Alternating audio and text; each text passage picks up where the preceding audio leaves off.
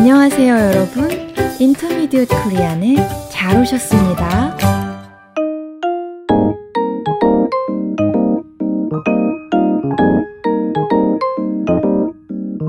여러분, 안녕하세요. 유쌤입니다. 안녕하세요, 민쌤입니다. 민 선생님, 잘 지내시죠? 그럼요. 유 선생님은요? 요즘 캠프 준비로 정신없이 바빠요. 그래요? 준비할 게 많은가 봐요. 네, 여러 선생님들이 도와주시는데도 일이 끝이 없네요. 아, 그렇군요. 혹시 제가 도울 일이 있으면 말씀해 주세요. 그럴게요. 고맙습니다. 오늘은 일상에서 자주 쓰는 표현을 배워보는 시간이지요? 네. 제가 오늘 준비한 표현은 유 선생님의 상황에 딱 맞는 것 같은데요. 아, 그래요? 뭐지요? 눈코 뜰 새 없다는 표현이에요.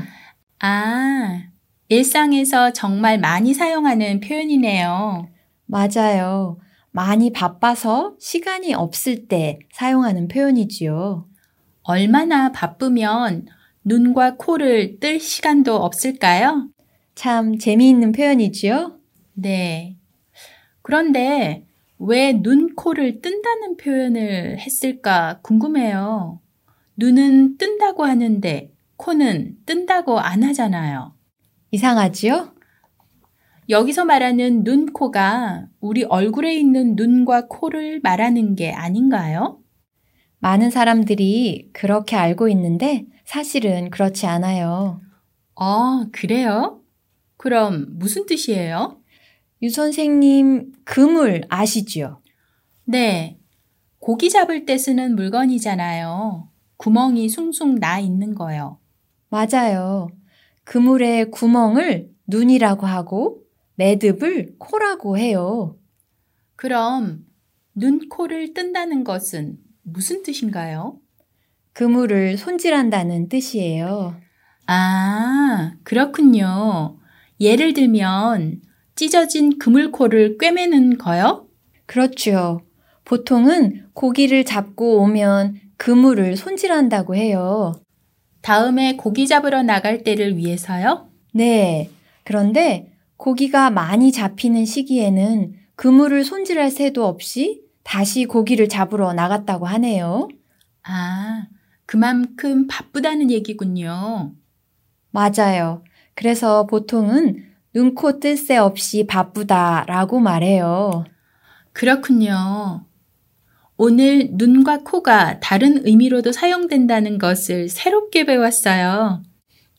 그럼 여기서 이 표현이 들어간 대화를 들어볼까요? 좋아요. 지호 씨, 방학 때 친구들하고 제주도 여행하기로 했는데 같이 갈래요? 아, 저도 정말 가고 싶어요. 하지만 못 갈 것 같아요. 왜요?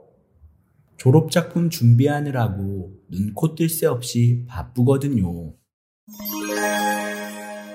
수영 씨가 지호 씨에게 제주도 여행을 제안합니다. 하지만 지호 씨는 졸업작품을 준비하느라고 못 갈 것 같다고 답하네요. 그러면서 눈코 뜰 새 없이 바쁘다는 표현을 쓰고 있어요. 여러분, 정말 바쁜 일이 있을 때 이 표현을 사용해 보세요. 한국말을 참 잘한다는 칭찬을 들으실 거예요.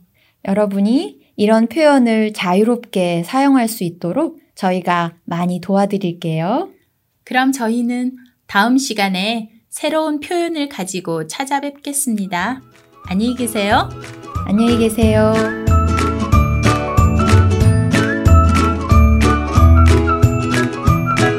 아, 여러분, 우리 팟캐스트에서는 대본을 제공하고 있어요.